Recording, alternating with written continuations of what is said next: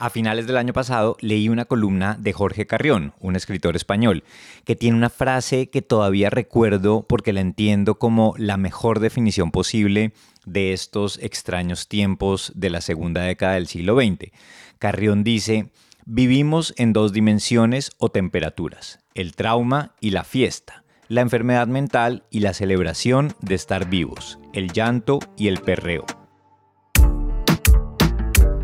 Los efectos de la pandemia van más allá de los problemas respiratorios. La Organización Panamericana de la Salud advierte que condiciones mentales como la depresión y la ansiedad se incrementaron en un 7% en la región de las Américas, la única del mundo donde, por ejemplo, ha aumentado el suicidio.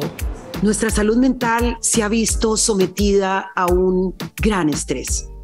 Mientras luchábamos contra el virus, nuestras comunidades se enfrentaban al aumento de la ansiedad, la depresión la violencia. La pandemia también fue una sirena que hizo ruido, ruido para dejar de ignorar que es indispensable aprender a conciliar entre la realidad que nos atropella y nuestro bienestar.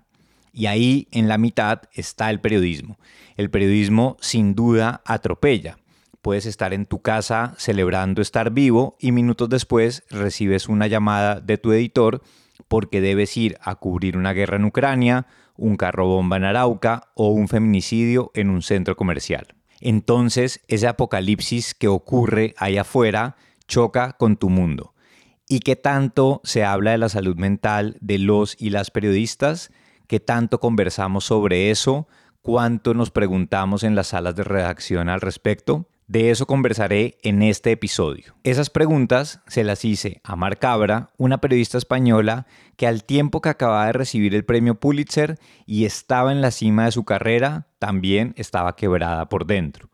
También se las hice a Juan Carlos Pérez, un periodista colombiano que cubrió lo que pasaba en Medellín a finales de los 90 que después estuvo en México cubriendo la guerra de los carteles y ahora desde Londres, en las oficinas de la BBC, entiende que la respuesta a esa pregunta le llegó muy tarde en su carrera. Bienvenidos y bienvenidas a este capítulo de Perifoneo. Esto es Perifoneo, un podcast de la Flip sobre libertad de expresión.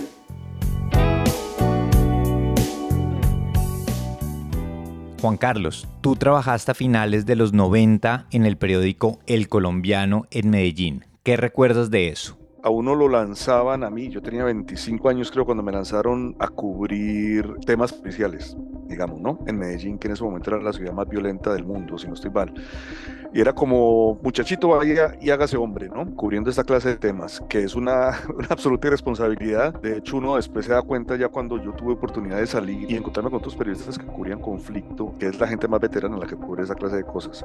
En Colombia era al revés, ¿no? Éramos los más jovencitos los que llegábamos a, a hacernos hombres en ese, en ese puesto y mm, sin ninguna preparación, absolutamente. Y a uno le tocaba como asumir todo eso. No sé si está ocurriendo, no creo que haya cambiado mucho porque Colombia, desgraciadamente, un país que es un remolino y un huracán a la vez, ¿no? Todo gira sobre sí mismo, pero avanza poco. Pero es completamente distinta la experiencia cuando vos te vas para a trabajar un medio como New York Times o, o en la BBC o en, o en, CNN, eh, donde hay toda una preparación en entrenamiento, eh, tanto, tanto de cómo comportarse en el terreno y psicológico también.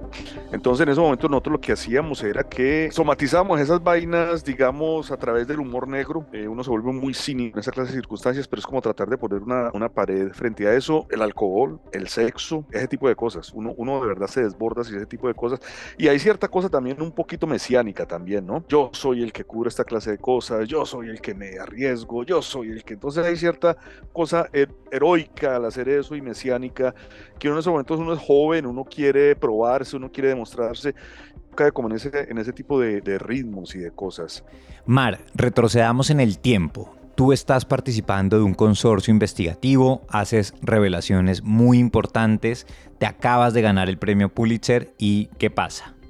Es curioso cómo a veces en los momentos en los que uno se cree que va a estar más feliz de la vida, eh, ocurre todo lo contrario. Yo tenía treinta y pocos años, estaba en Nueva York con el equipo de los Panama Papers, acabábamos de ganar el premio Pulitzer, que es el mayor reconocimiento al que puede aspirar un periodista y en la foto había una mar sonriente, pero la historia detrás de esa mar sonriente era que yo me encontraba en uno de los momentos más bajos de mi vida porque me encontraba agotada física y emocionalmente, estaba muy negativa, no estaba contenta con el trabajo que estaba haciendo y, necesitaba un cambio en mi vida. ¿Por qué? Porque había trabajado tanto, tantas horas, me había llevado a tan, tan, tan, tan al extremo por esa pasión a mi trabajo que me había llevado al síndrome del trabajador quemado, al burnout.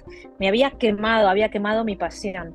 Y creo que es importante entender que la pasión que tenemos en el periodismo y los periodistas por lo que hacemos no nos va a sostener para poder ser buenos periodistas. Tenemos que aprender a cuidarnos, a cuidar de nuestro bienestar, de nuestra salud mental. Y eso es lo que yo tuve que aprender, eh, como dicen en inglés, the hard way, ¿no? La, de, de la manera más dura, que es poniendo una pausa a mi carrera y abandonando mi profesión durante un tiempo. Y era algo que mucha gente no entendía, ¿no? Y yo misma me sentía una fracasada. Decía, ¿por qué yo tengo que parar? ¿Por qué no he podido seguir adelante como, como sí que consiguen hacerlo mis compañeros? Y creía que era la única que fallaba en esta, en esta carrera. Y sin embargo, me he ido dando cuenta, año tras año, que realmente somos muchos los que sufrimos en silencio y tenemos que romper este estigma y este tabú que hay alrededor de la salud mental. Por eso ahora lidero la fundación de Self Investigation, la investigación de uno mismo, de una misma, para ayudar a los periodistas a conocerse mejor, a cuidar de su bienestar, para poder hacer el mejor periodismo posible. Porque si no estamos bien, no hay buen periodismo, no hay periodismo de calidad. Mar, ¿ustedes tienen algunas cifras o estimado de qué tantos y tantas periodistas pueden sufrir síndromes de trastorno o de estrés postraumático? Hasta hace poco sabíamos muy poco de la salud mental de los periodistas. Había altos niveles de depresión, altos niveles de ansiedad.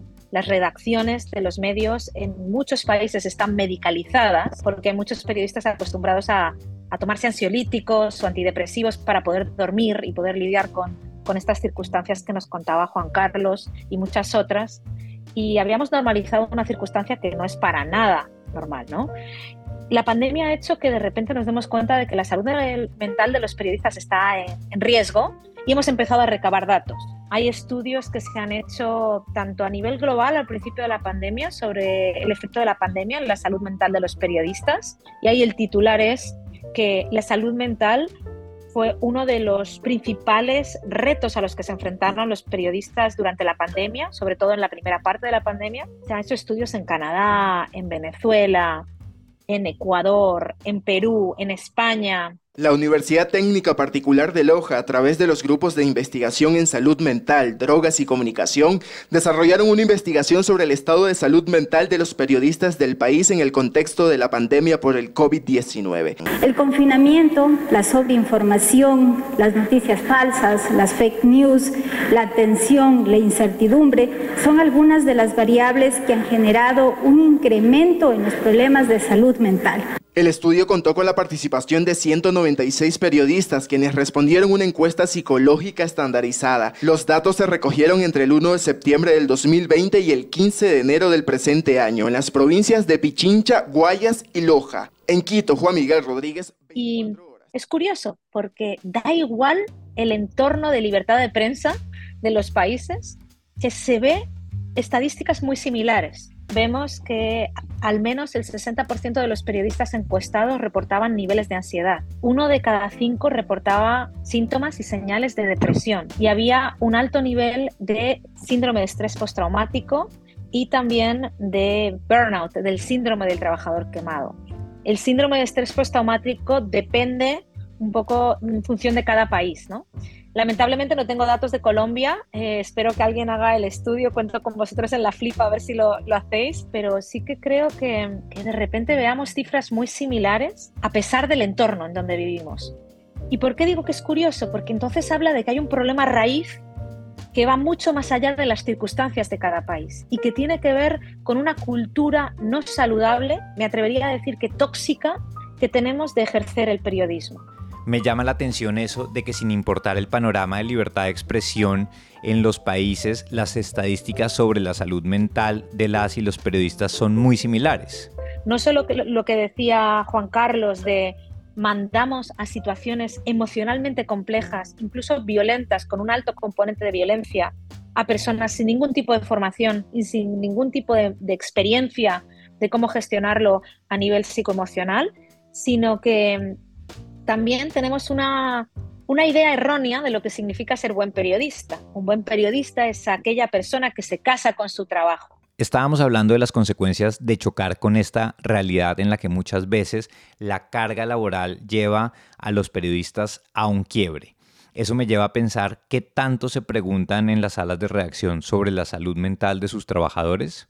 En las redacciones no se puede llorar. En España decimos a la redacción vienes llorado de casa. Un buen periodista tiene que ser alguien que ponga siempre la historia en el centro. La historia primero y yo después. Entonces empieza a pasar que, que nos empezamos a sentir culpables cuando vemos que la salud no nos alcanza, cuando vemos que necesitamos descansar. Y eso es completamente absurdo, porque debería ser todo lo contrario. Debería ser, voy a descansar para ser mejor periodista mañana. Entonces, por resumir, hay datos, hay datos muy estandarizados y apuntan a un problema que no es puntual, que no solo tiene que ver con la pandemia y que no solo tiene que ver con las circunstancias de cada país tiene que ver con un problema estructural de cómo funcionamos en el periodismo y de esas mentiras, esas noticias falsas que nos contamos de cómo es un buen periodista. Primero, más respeto por las condiciones, como decía Mar, de eso de que uno no se siente culpable si se va un poquito más temprano, si no se queda todos los días más del tiempo, cosas mínimas como eso. Tú decías, Juan Carlos, que cuando llegas a la BBC entiendes que hay otra manera de abordar este tema. Sí, bueno, yo estoy pensando que es un trabajo que no es, por supuesto, de, digamos, de 8 a 4, de 9 a 5, porque es, es otra cosa, pero, pero sí hay como mucha más flexibilidad en eso. Lo otro es que hay entrenamientos de cómo enfrentar eh, situaciones hostiles, em, pero es puramente práctico, o sea, te va desde cómo identificar una, una mina, tratar de, de, de, esas explosivas, ¿no? unipersonales, tratar de, o cómo reaccionar en caso de que haya una, una bomba, eh, cómo actuar en un secuestro, eh, ese tipo de cosas, ¿no? Pero eso da cosas que son como indispensables o por lo menos psicológicamente uno se siente que, que el medio lo está respaldando y que uno está preparado. Lo otro que me sorprendió es que nos hacían hacer un, como una especie de previa de seguridad, pero también cuáles son los, los, hospitales más cercanos en caso de que ocurra algo y todo ese tipo de cosas, qué teléfono teléfonos llamar, una pregunta clave si lo secuestran a uno para que identifiquen que uno es, tipo de cosas muy prácticas. Y lo otro ya es el apoyo psicológico, pero eso viene un poco más tarde. Yo creo que ahora hay como mucha más sensibilidad con eso. Eso también yo creo que es una cuestión de sociedades, ¿no? Hay sociedades que piensan más en, ese tipo de cosas, pero me costó entenderlo. Mi reacción inicial fue como, uy, no está yendo esto un poquito demasiado lejos, como empezar a ofrecer asesoría psicológica por ver unas escenas en televisión cuando yo, a mí me tocó ver, no sé, campos sembrados de cadáveres en Colombia, ¿me entendés? Volví un poquito como a eso, pero también se da cuenta que en este tipo de sociedades y por toda esta generación nueva que está viniendo, hay como una sensibilidad más grande hacia ese tipo de cosas que evidentemente afectan, sino que a mí me cuesta verlo. Juan Carlos, qué bueno escucharte y también que que hables tan abiertamente de, esas conversaciones que tenemos en la cabeza, ¿no? De, que a veces los periodistas somos muy escépticos. Y esto les está pasando a compañeros que están haciendo fact-checking, verificación, a compañeros que están haciendo temas de, eh, de, breaking news, a los compañeros que hacen periodismo de investigación. Conozco a compañeros en Colombia que me dicen que además están en contacto con, con fuentes que son eh, víctimas eh, o mujeres que están buscando a sus hijos, ¿no? Que han desaparecido, mm. que les escriben a las 4 de la mañana y ellos están allí para ellas, ¿no? Y estar expuesto al trabajo todo el día sin darte un descanso también te puede llevar a, tener problemas de salud mental, ¿no? Con lo cual es muy importante entender que nos tenemos que cuidar, que es algo tan básico como que tenemos que entender que somos seres humanos, que tenemos un cuerpo, que tenemos una mente, y tenemos un sistema nervioso que si lo sobrecargamos con cualquier circunstancia puede, puede, explotar, ¿no? No quiero dejar sin contestar la pregunta que has hecho, Jonathan, que preguntabas por la responsabilidad de los medios. Y, y creo que es muy importante. Está lo que dicen en inglés el duty of care, responsabilidad de cuidado. Y creo que los medios tienen que darse cuenta de que no pueden seguir exigiendo al periodista algo que no está basado en lo que dice la evidencia científica de cómo tratamos bien a las personas y que también en unos entornos de medios tan precarizados, donde se paga tan mal, la mejor inversión que puede hacer un medio es cuidar del bienestar y de la salud mental de esos periodistas, porque así por lo menos se sentirán protegidos, cuidados para poder seguir haciendo su trabajo. Pero también creo que es importante tener en cuenta que tiene que haber protocolos de apoyo en otras circunstancias de violencia, como la violencia en línea, que tiene que haber también apoyo a la prevención y a la formación. El periodismo es una de las profesiones más estresantes del mundo, junto con los militares, los bomberos. ¿Cuál es la diferencia? Que nosotros no hemos recibido formación sobre cómo gestionar nuestro estrés, cómo gestionar nuestras emociones, cómo, cómo entender lo que nos pasa, cómo entender cómo nos puede afectar lo que vivimos escuchando todas estas historias complejas, a todas estas personas que también eh, quieren de nuestro apoyo para que demos voz a sus historias, ¿no? Ya vimos que la pandemia y el confinamiento supusieron retos a nivel laboral para la prensa. Vamos a una pausa y seguimos hablando sobre este tema. Hola, soy Natalia Borrero Morales, coordinadora de Alianzas Estratégicas de la FLIP, y te cuento que hace una semana realizamos una misión a Guatemala para analizar y visibilizar las agresiones y los ataques que están enfrentando las y los periodistas en ese país. La situación es realmente preocupante, pues encontramos que la prensa guatemalteca está siendo criminalizada y estigmatizada. Te invito a consultar el informe completo en nuestra página web www.flip.org.co. Regresamos a este perifoneo. Para ustedes, ¿cuál es el asunto que genera más resistencia para hablar de salud mental entre periodistas? El machismo, la educación que uno ha recibido en la sociedad, cómo ha crecido, esa cosa mesiánica, pues es un montón de factores, yo creo. Em, a ver, hay, un par de cositas que te quería contar. Uno, que uno se vuelve adicto a ese tipo de adrenalina. Yo llegué aquí a, Inglaterra eh, a hacer un máster y encontraba aburridísimo Inglaterra, pero aburridísimo. Un lugar donde todo funciona, donde el metro pasa bien, donde pucha, todo el mundo, alguien te pisa o tú pisas a esa persona, te dice I'm sorry. Aburridísimo, me costó mucho tiempo, mucho tiempo como, como adaptarme a, este, este, a ese nuevo tipo de sociedad, digamos, porque además la sociedad colombiana también no hay que ser solo periodista para enfrentar un montón de tipos de violencia y de cosas cotidianas todos los días. Pero lo otro es que no se me ha quitado de alguna manera, o sea, yo estoy loco de ganas de irme para Ucrania. Lo que pasa es que no me mandan. pero no es, ¿me entiendes? No es parte de nuestro. Pero yo me moría de ganas de irme para Siria. Por ejemplo, yo les decía que yo me quería ir para Siria y tenía un amigo que me podía pasar de Turquía a Siria, toda la zona de ISIS y todo eso. Y yo muerto de las ganas de hacer eso. Eh, todavía, 25 años después. Eh, por eso me fui para México también porque sabía que con mi experiencia yo era capaz de manejar un, un país tan, tan, tan complejo como ese. Y lo otro es que yo no había pensado en eso, me di cuenta fue aquí, cuando vine a hacer un máster, que una compañera, amiga, una amiga muy querida suiza, que era de la Cruz Roja, que había sufrido emboscadas en África, me dijo, tú tienes PST, tú tienes postraumática estrés síndrome. Después fue que me puse a pensar y dije, sí, es posible que sí, pero yo no lo había pensado y no lo había asumido. Eh, y uno con los compañeros periodistas, al menos en esa época, uno no hablaba de eso. Uno hablaba de las víctimas, uno hablaba de, de otras cosas. Y además, además del mesianismo, también pasa que en un país como Colombia, donde la justicia no opera, tú te vuelves un poquito juez cuando eres periodista y tú quieres empezar a denunciar todo eso y empiezas a pasar la raya. Yo pasé la raya del periodismo a la militancia. Formé parte de comisiones, por ejemplo, de investigación, donde yo jamás debía haber hecho, hecho eso. Pero fíjate lo, lo, increíble, no fue cuando yo estaba ejerciendo como periodista, sino cuando pasé la línea y me volví militante de alguna manera. Y ese es un peligro que uno corre en países como el nuestro, que uno quiere convertirse en justiciero y uno quiere partir justicia de alguna manera. Qué interesante escuchándote, Juan Carlos, que dices, me dijeron que tenía síndrome de estrés postraumático y yo ni había visto las señales. No lo habías pensado, ¿no? Pues a mí me pasó igual. Yo era como que yo seguía trabajando muchísimas horas, los fines de semana, y yo además soy millennial y estaba hiperconectada y yo decía, qué buena soy haciendo multitarea, lo soy fantástica, ¿no?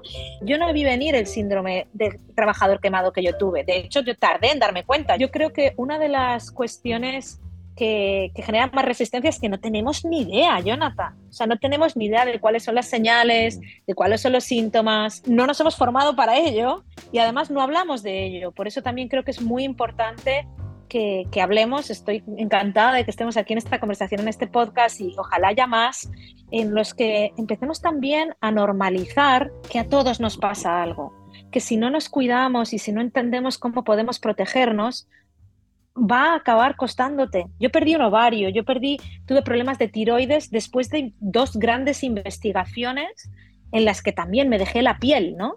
Y entonces es somatización del estrés sobre mi cuerpo. Y yo no di valor a esas señales, ¿no? O sea, entonces tenemos que empezar a darnos cuenta de que hay que cambiar la manera en la que trabajamos, tenemos que empezar a darnos cuenta de esas señales y tenemos que empezar a normalizar la conversación. Tener un problema de salud mental es tan normal como tener un problema de salud física.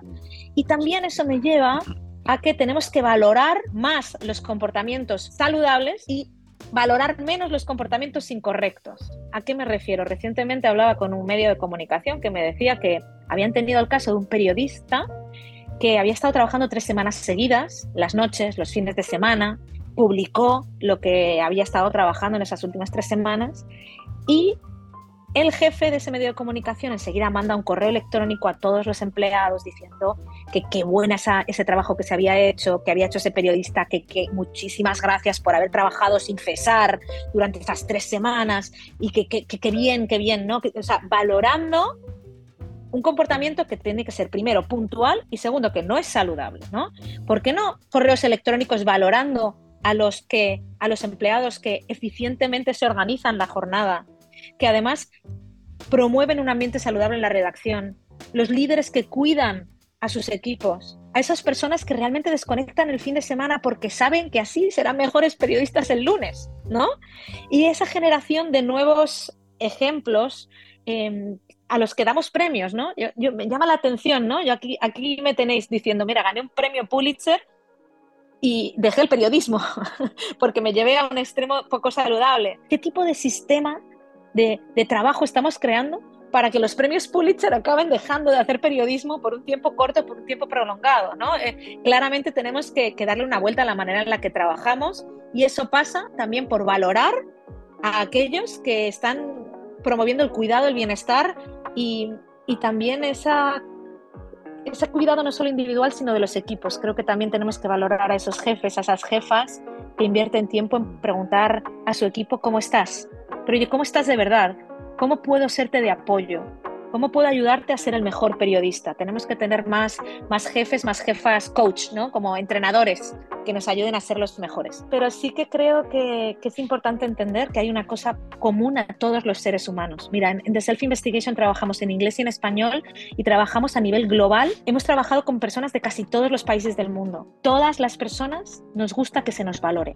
Te escucho, Mar, y pienso en cómo darle la vuelta a esas situaciones en las que, claro, estamos hablando de tomar más conciencia, pero al mismo tiempo nos enfrentamos a escenarios como la guerra en Ucrania, donde desde que empezó la invasión han asesinado a 14 periodistas y como dijo Juan Carlos, hay un instinto periodístico de decir quiero ir a cubrir porque si no hubiera periodistas tendríamos menos información. Intento entender cómo dar la vuelta a ese tipo de eventos.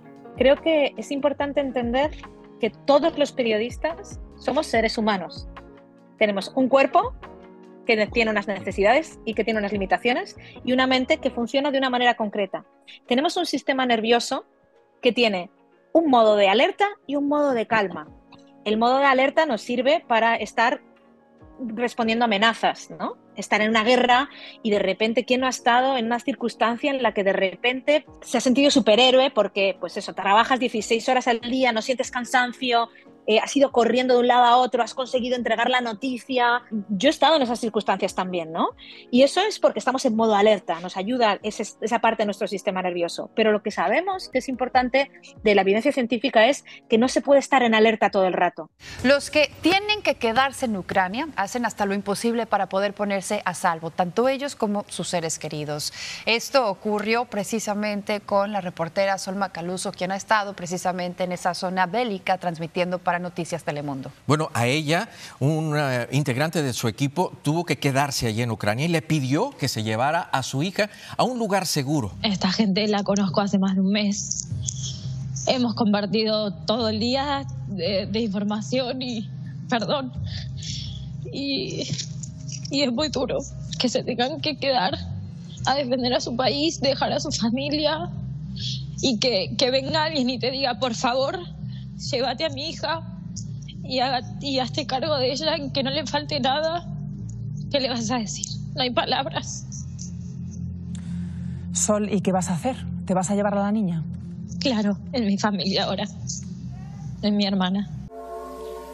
Bien, mis amigos televidentes, muy buenas tardes. Estamos en vivo y en directo con el replique de las campañas de la Iglesia Católica. Se pide quedarse en casa, ver por los suyos, sus familiares. Mil disculpas. Una conductora de la cadena MSNBC rompió en llanto. Además, una conductora que se. Eh, ella es Rachel Maddow, que se caracteriza por su enorme sarcasmo y sentido del humor. Y ayer no pudo evitar romper en llanto cuando le dieron esta noticia, este breaking news, esta noticia de último momento. Es más, no pudo ni decirla. Porque eso nos llega a ocurrir también a los periodistas cuando no damos crédito, cuando nos parece completamente inverosímil. Entonces, yendo a los entornos que tú me comentabas de, de, guerra o entornos muy violentos, y de violencia como constante, es importante entender cómo podemos hacer, primero, para de manera diaria llevar en algún momento nuestro cuerpo a la calma, ¿no? Sabemos que la respiración lenta y profunda calma el sistema nervioso. Sabemos que dormir es una de las mejores eh, respuestas que podemos dar ante el cansancio, para, ante, ante un sistema de alerta todo el rato, ¿no?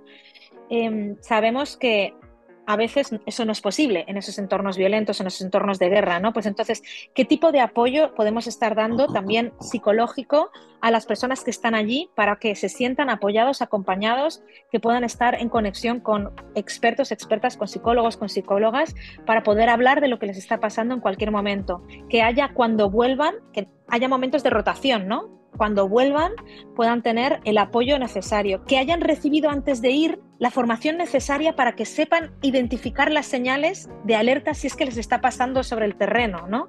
Que hayan recibido no solo un debrief, que es a posteriori, sino un pre-brief, ¿no? Una eh, Em, una, entrevista o una conversación anterior sobre todos esos riesgos, ¿no? Que tenga las herramientas necesarias para que en el terreno no estén a pecho descubierto, ¿no? A nivel emocional.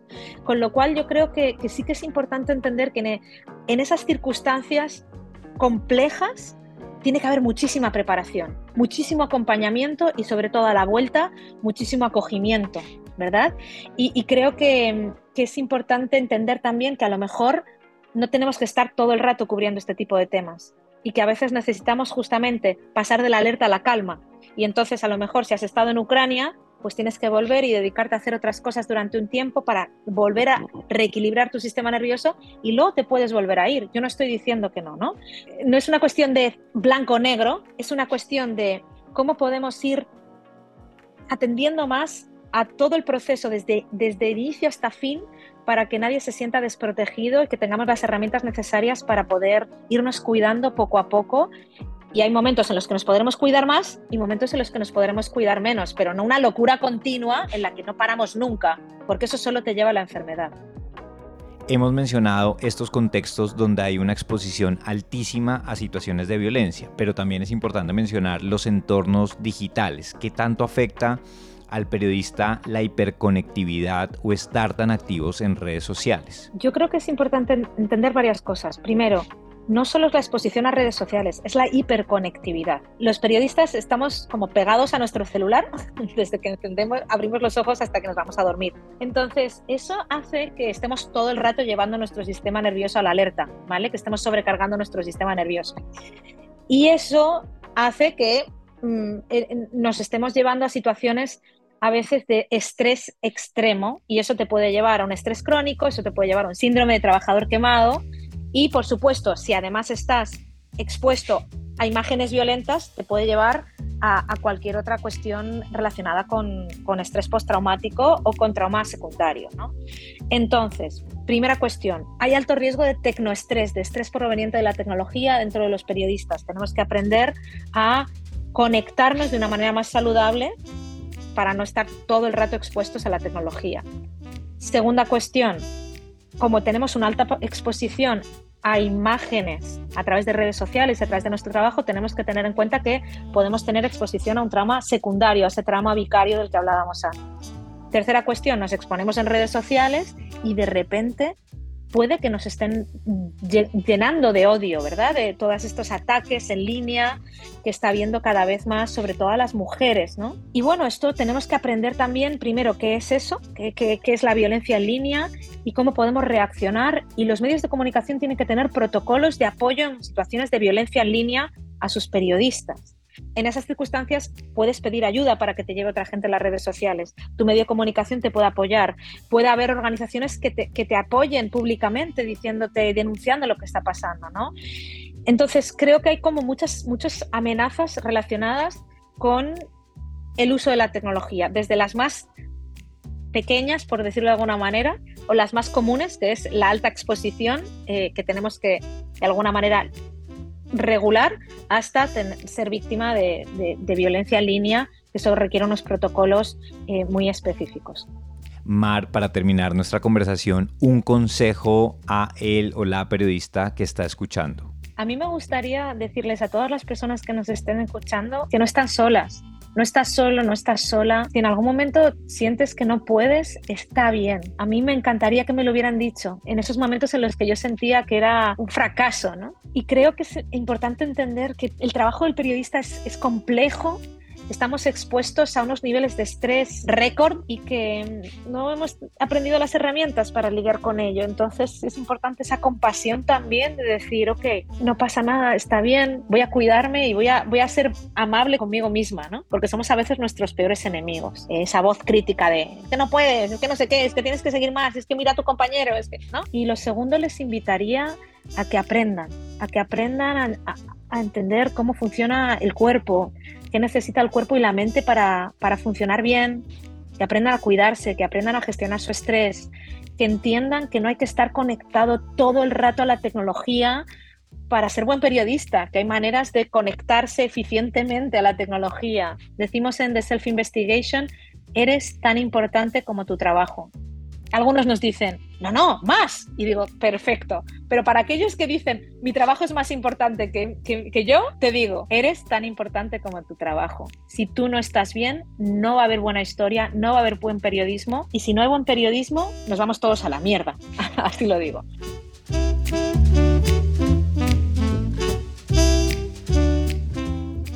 Mari Juan Carlos, muchas gracias por esta conversación que también es una terapia. Hasta aquí este episodio de Perifoneo, un podcast de la Flip. En las entrevistas, investigación, guion y postproducción participamos Cristian Mora, Ángela María Gudelo y Andrea Torres Perdomo. Mi nombre es Jonathan Bock y nos escuchamos en un próximo episodio.